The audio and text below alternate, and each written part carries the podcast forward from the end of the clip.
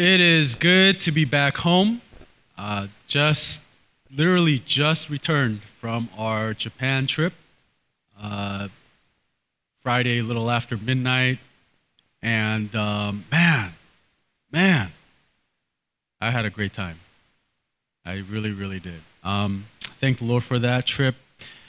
But you know, one thing I began to realize, um, and this is this personally, you know, my second time, past five years, we've been going to Shiogama, uh, my second opportunity to go, and I really realized I am a person who pursues comfort. I really like comfort, you know, and I'll just throw it out there. Hey, the Japan trip, you will eat some amazing food.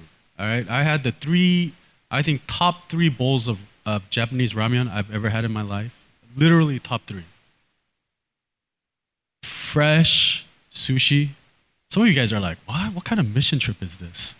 Hey, that's the food you eat. You eat the food you go. You go to Japan, that's what you eat, right? And so, you know, there was barbecue. We had amazing food. But, you know, the things that kind of bugged me, like my room, the guy's room, you know, it's, it's like this floor here, and then you got these little things they call tatami mats.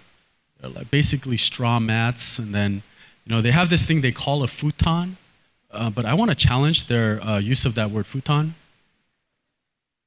Because uh, in here, futon is something I have slept on many times, and that's not a futon. It's like a folding thing. So you fold it out, and then you put a little blanket on top, and then you have one sheet that you get to use for 10 days. Dude, I sweat like crazy. My sheet was ruined on day one. And they give you a pillowcase. They call it a pillowcase. It is not a pillowcase because it doesn't cover much of the pillow. And you know, if you're like me, I move around like crazy, and I always wake up with the you know pillow all like my face on the pillow, and it's always the side that's not covered. But the hardest is, is just sitting, you know, there's no couch, there's no chair, there's no bed, it's just a floor. And so after a few days, I just wanted a couch in that room. And in fact, this was hilarious to me. There was one night, I won't name who, but one of our team members, I think, had as much as he could take of the floor. And he, he went, I don't know where he found it, he found a chair. And he found a chair, brought it into our room, and he sat in the chair. And I kept looking at him like, wow, that chair looks so nice. I want to sit in that chair. And I kept thinking to myself, ah, what am I, what's wrong with me, right? Just sit on the floor. And then um, another team member came into the room and was like, whoa, where'd you get that chair? And I thought, see, I'm not the only one. And, um, you know, walking, I realize I don't like walking uh, we walked everywhere, and I hate walking. And the church is on top of a hill, so walking away from the church was kind of cool. It's beautiful, but walking back to the church was hard. And I realized I don't like humidity because it makes you sweat, makes you sticky. I could, I could go on and on and on and on about some of the discomforts we faced. It. I just kind of say this because um, and I'll talk more about the trip a little bit later. It's, oh man, it's an amazing experience despite those minor discomforts. But Paul doesn't strike me as the kind of guy I am. Right? Apostle Paul, I don't think would write about chairs and the joy of a sofa. He writes the few verses we read this morning, the four verses. All right. He writes these verses from prison when he started the church in Philippi. All right, so he's writing to a church that he helped basically, basically church planted. When he started it, there was this huge, and you can read about it in Acts. This huge thing happened where, you know, he basically came with the gospel, and it kind of caused a minor uproar in the city. That's my little tease to go read Acts. All right, it's a great story. You know what happened to him because of that? They captured him, they stripped him, they beat him, and they threw him into prison. I wonder how many people we would get to sign up for a mission trip if we said, ah, oh, there's a chance you might get stripped, beaten, and thrown into jail. But as he writes to the Philippian church, they know what he's been through. They, they've seen it. In fact, if you look at the, the last verse of chapter 1 again, of, of our passage, I'm sorry, verse 30, that engaged in the same conflict that you saw I had and now hear that I still have. He refers, I think, to that seeing that he was. They were there. They saw him getting thrown into prison. They saw him getting beat. They realized that. And now they hear that he's in prison because of what he's trying to do, of his continued pursuit of the gospel. Now, he's going to write to them about suffering. So here's a guy who's gone through some real suffering. They know he's gone through suffering, and he's going to write to them about it. And you know how sometimes, because of someone's life, because of someone's experience, you're more prone to listen to them? For example, no one comes up to me and asks for financial advice. Because why would I ask him about finance? Right? Uh, you, you know, no one's going to make me a commentator on the NFL network because they'll look at me like, what does he know about football? On the NFL Network, there's a bunch of ex players, ex coaches, people who have intimate knowledge of the game. You're going to talk to someone who has knowledge of finance for, uh, for advice on finance. I, I mean, if you're going to come to me, it's, it's probably a question about the Bible or church, or you're just, you just want to hang out. Paul, I want to say almost, is like, he's writing about suffering, but people are going to listen to him, especially the church in Philippi, because they saw what he went through. All right, so that's kind of my introduction to this. Now look at verse 27. Look at, we're just going to look at a few things that he, uh, uh just few verses here. He starts off with only only, all right? He's introducing, so, so, so far in the letter, chapter 1, he's been very personal, he's been very open. Now, here in verse 27, he's going to start writing and talking to the church. And that word only marks, tr- marks that transition. It's the beginning of maybe you could even say the content proper of his letter, of really what he wants to say. The only, though, it's not an, uh, like a restrictive only, like that kind of use where he's saying, look, here's the only thing I want you to hear. Here's the only thing I want you to do. Here's the only thing I'm going to talk about. It's probably more of an emphatic use, like only. Hey, a- another way of, of saying it is like above all. Hey, here's something I really want you to hear. He's emphasizing what he's about to say. Pay attention, church. Pay attention, Philippi. Pay attention, my brothers, my sisters. Listen to what I've got to say. All right, here it is. You ready? Let your manner of life be worthy of the gospel of Christ. Let your manner of life be worthy of the gospel of Christ. If you have an ESV Bible, there's a footnote there. Doesn't, I don't think comes out on our phone Bibles. There's a footnote there in the, in the, in the Bible. And if you look at that footnote, it points out the actual Greek translation of what Paul wrote. And the actual Greek translation is only behave as citizens worthy of the gospel of Christ. Behave as citizens. So the ESV has taken a more uh, inter- interpretive approach to translating the Greek here. What Paul is probably doing, all right, because the, the people of Philippi were proud of their status. They were citizens of the Empire of Rome. They had that citizenship. That wasn't a privilege that was given to, to a lot of people. But they, a city in Asia, had that privilege of being citizens of, at that time, probably the greatest empire there in that region, the Roman Empire. And so the word that Paul uses would most likely be a familiar word to them. And it was often used to tell the citizens of, the, of Rome hey, you are a citizen of this great empire. Live your life as a citizen, behave as a citizen, live as someone who's worthy of that citizenship.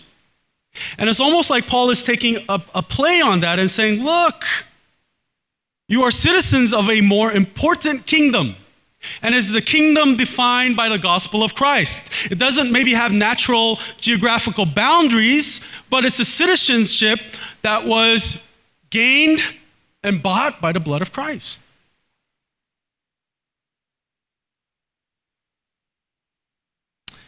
And he tells them, look, whether I come and see you, whether I'm absent, it's kind of like, you know, whether the boss is there or not, right? Some of us, not many of us, but some of us, maybe when the boss is not there, we take a longer lunch. Maybe we leave a little early. Maybe we spend a little more time on Facebook. maybe more emails, I don't know, whatever, right? But the concept is look, it doesn't matter the situation, it doesn't matter the time. We are to constantly, every moment and every day, live as citizens of this kingdom, worthy of the gospel of Christ. Now, when I hear something like that, live a life worthy of the gospel of Christ, live as citizens worthy of the gospel of Christ, a lot, a lot of things start coming to my mind. All kinds of thoughts. All right, maybe this is what it means to live as a citizen of the worthy of the gospel of Christ. Maybe this is what it, and, I, and, and Paul, I think, to his credit, just in case, he fleshes it out, starting in the second half of verse 27, just in case we don't understand what that life is or how to live that life. He says, Look, I want to hear that you're standing firm in one spirit, with one mind, striving side by side the faith of the gospel. Okay, if you've made it this far, you haven't zoned out yet, at least you've gotten to the main point of what I want to talk about today standing firm in one spirit, with one mind, striving side by side for the faith of the gospel. That this, I would say, and I think is what Paul would say, is that worthy life, is the life of citizenship.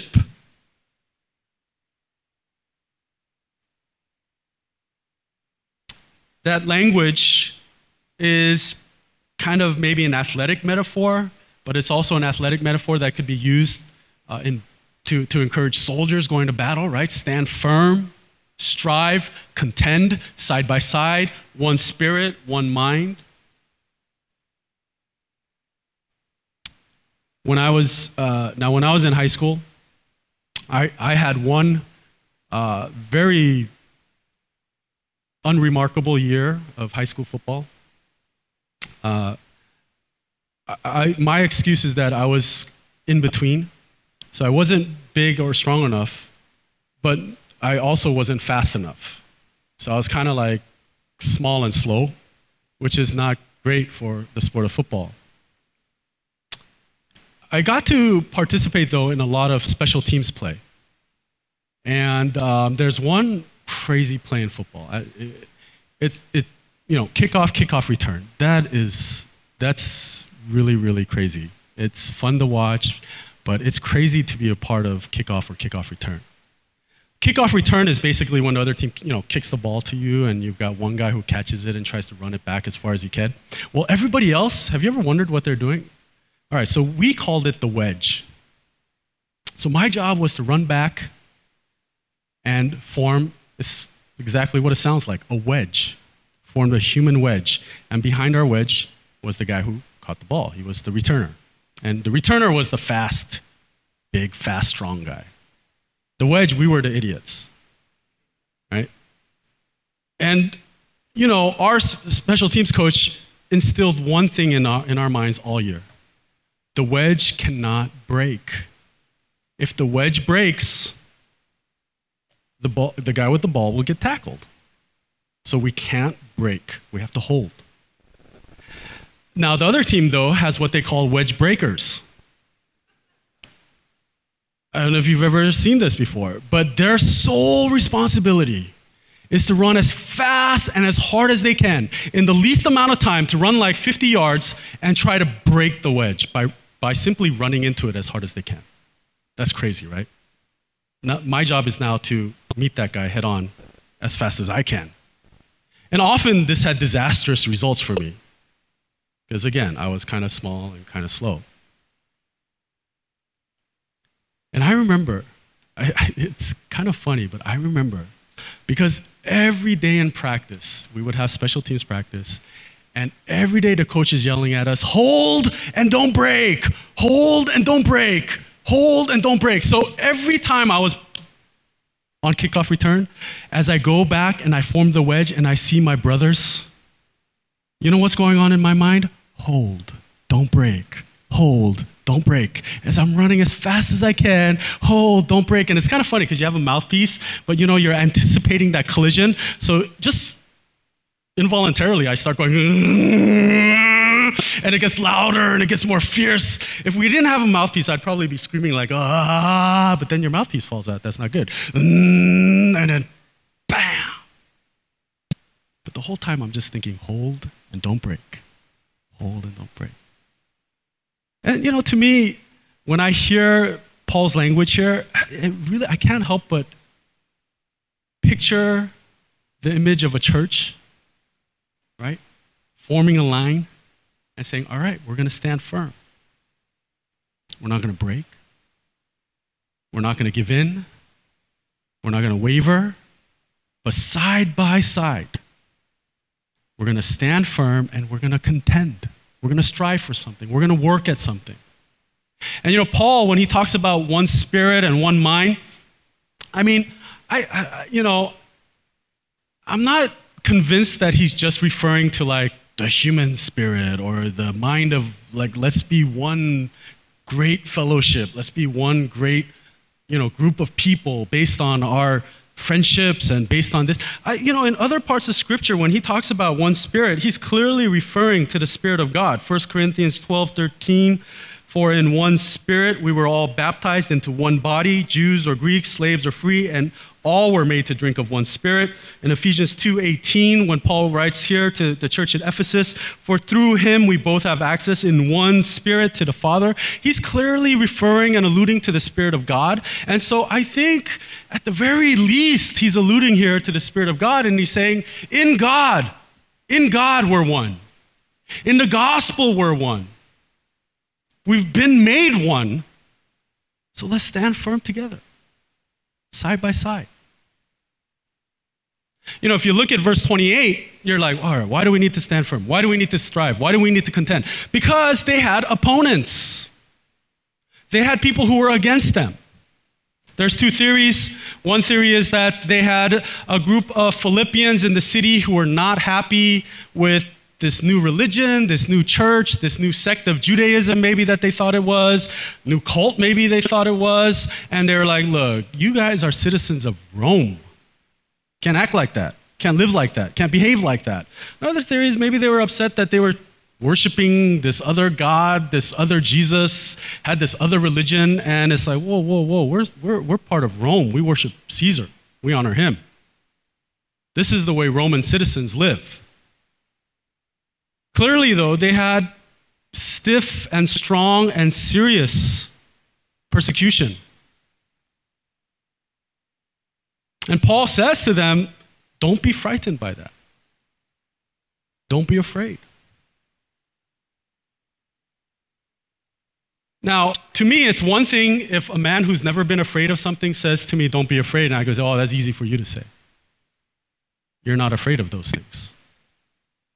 You know, I, I was talking to a guy who was cutting my hair. He did that BMX race, racing stuff and motocross stuff. And I'm like, Man, that's crazy you spend so much time in the air.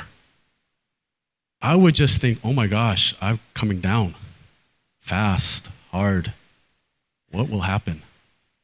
I'd have a lot of fear. And if he told if he said, no, no, I love it, I would just think, yeah, that's just the way you are.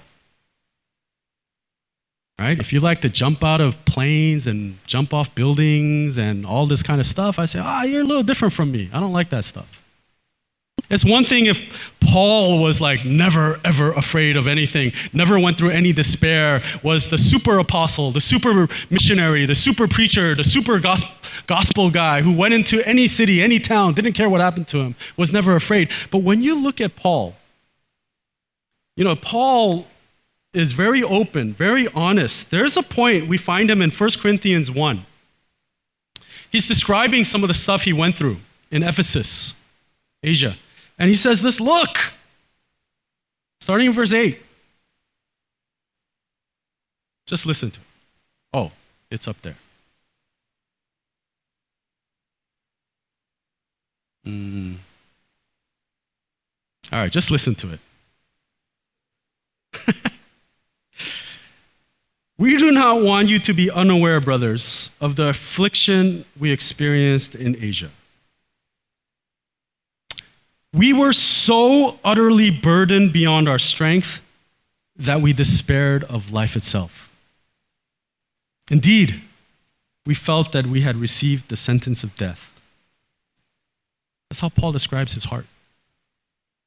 He was so utterly burdened beyond his strength that he despaired of life itself. He thought he had received the sentence of death. But in that moment, he says, Ah, but that was to make us rely not on ourselves, but on God who raises the dead. He delivered us from such a deadly peril, and He will deliver us. On Him we have set our hope that He will deliver us again. Paul is clear in his other letters that the reason why he has hope, even though he had faced situations that were utterly hopeless and full of despair, and even on the verge of death, the reason why he never gave up hoping and being comforted and being strengthened, and maybe even saying, I did not fear, is because he realized all of those situations were opportunities for him to do what? Rest on the strength of God and to stop looking at himself to not rely upon himself, but to rely upon God. God who is able, God who is capable, God who is faithful, God who is strong, God who is God of hope.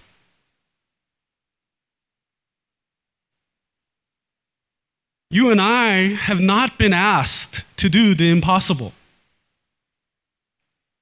We've not been asked to solve the impossible dilemma of us being sinful and God being holy. We haven't been asked to cross any kind of sea of death. We haven't been asked to somehow redeem ourselves. We haven't been asked to somehow figure out salvation. We haven't even been asked even to perfectly obey the law and to be righteous in that way and to gain righteousness in that way.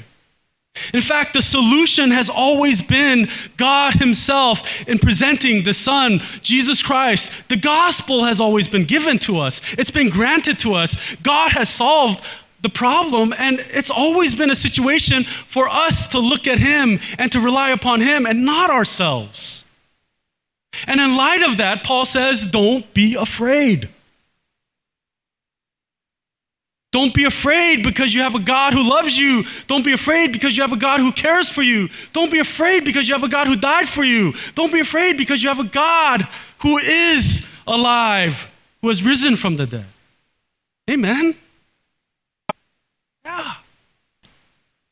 Not because you're so great, not because you're so wise, not because we are capable of doing all things or we're a church that has figured things out. No, because of our God. Do not be afraid. And then I think in verse 29, and remember how I said I realized I'm a creature of comfort? I feel like here, because I, I've so much pursued comfort, this verse is hard for me. All right? Maybe it's hard for you too. Maybe it was hard for the church in Philippi. For it has been granted to you. All right, granted to you. That, that's language of like receiving a gift.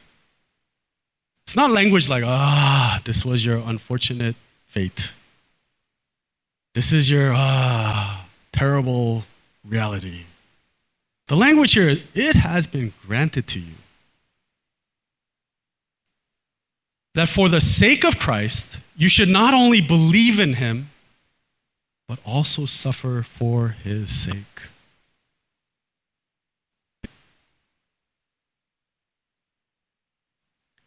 To the Philippian church, he says, dude, your citizenship, your calling, your gift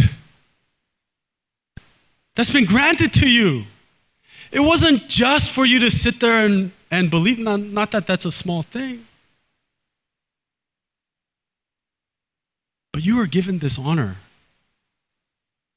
that you would suffer for his sake. Suffer for his sake.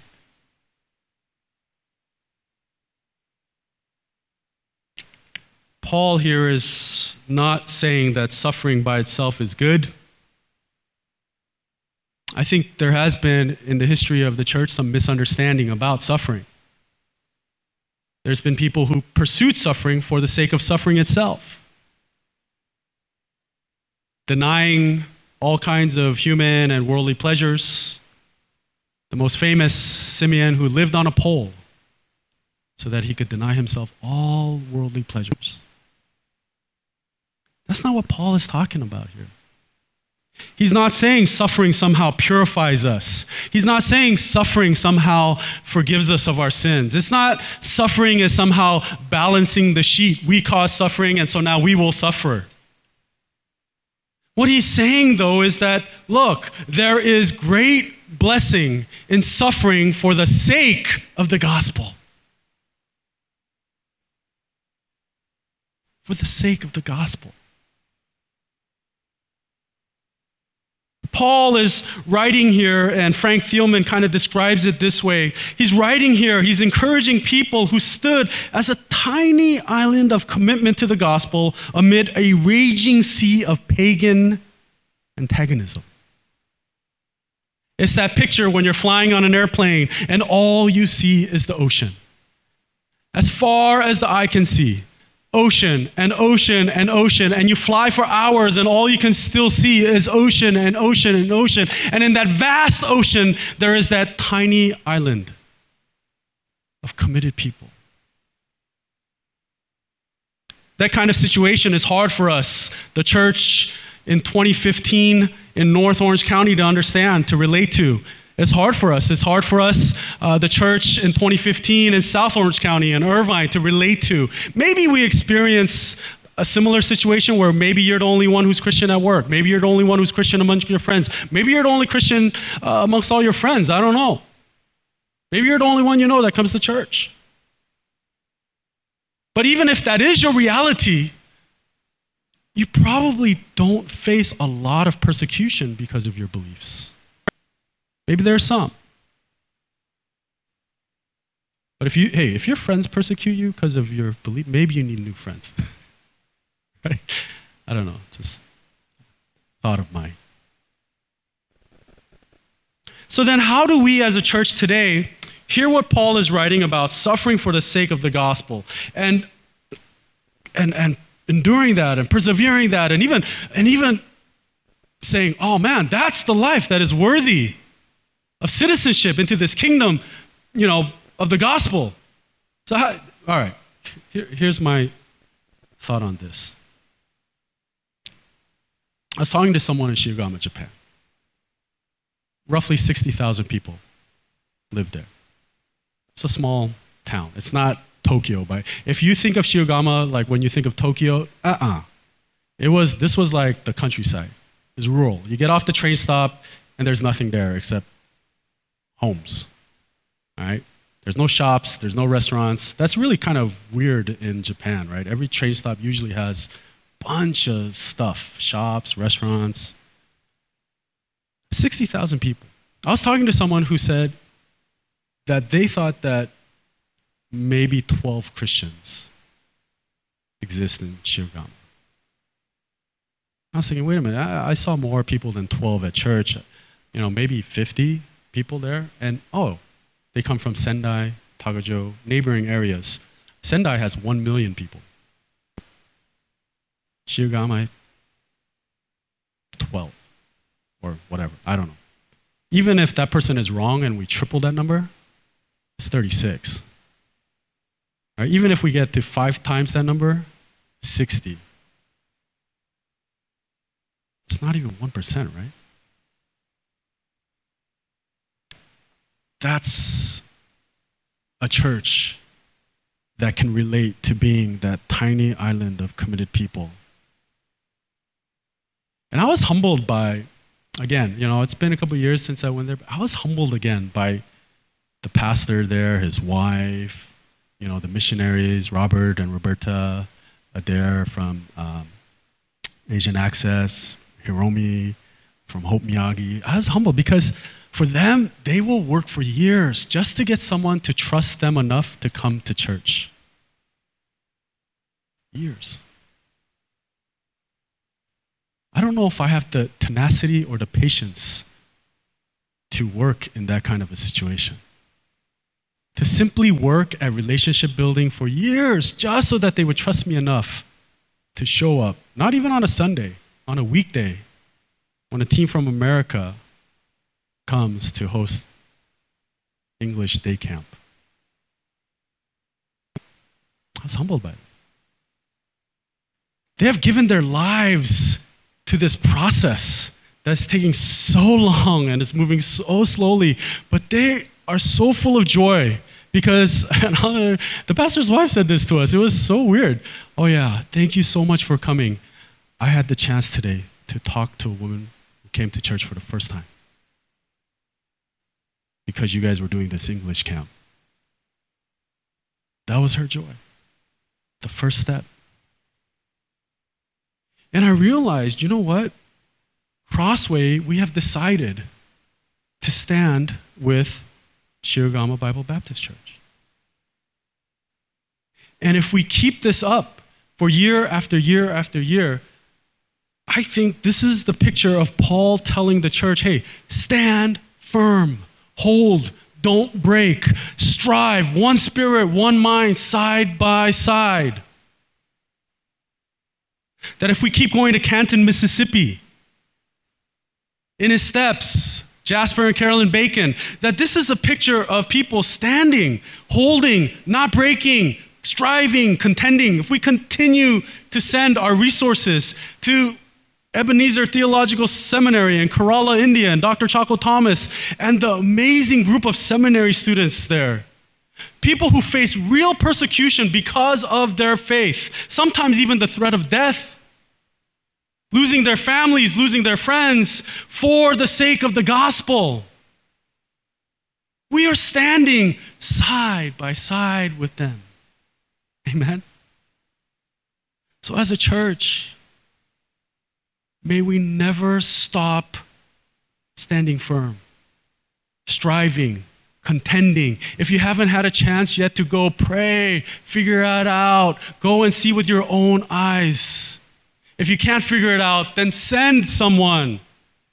Put money out of your bank into someone else's account so that they could go and be your eyes and be your hands and be your feet. Because we've got to do this.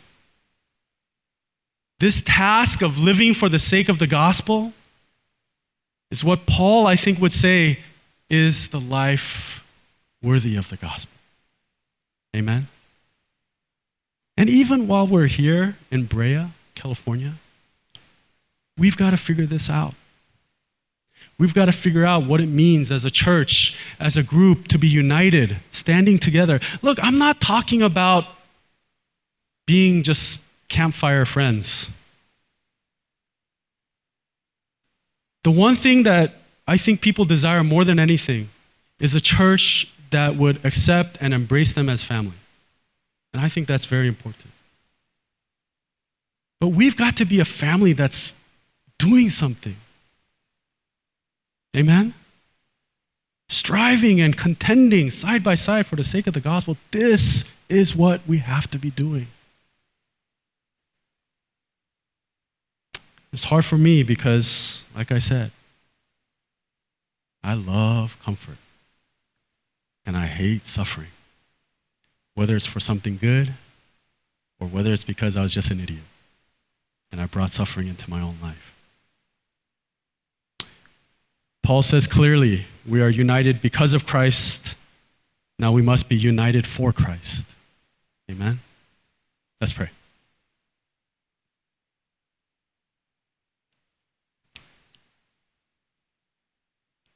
Heavenly Father, uh, we confess that sometimes it's difficult for us to consider what you've put out there in Philippians 1 27 to 30.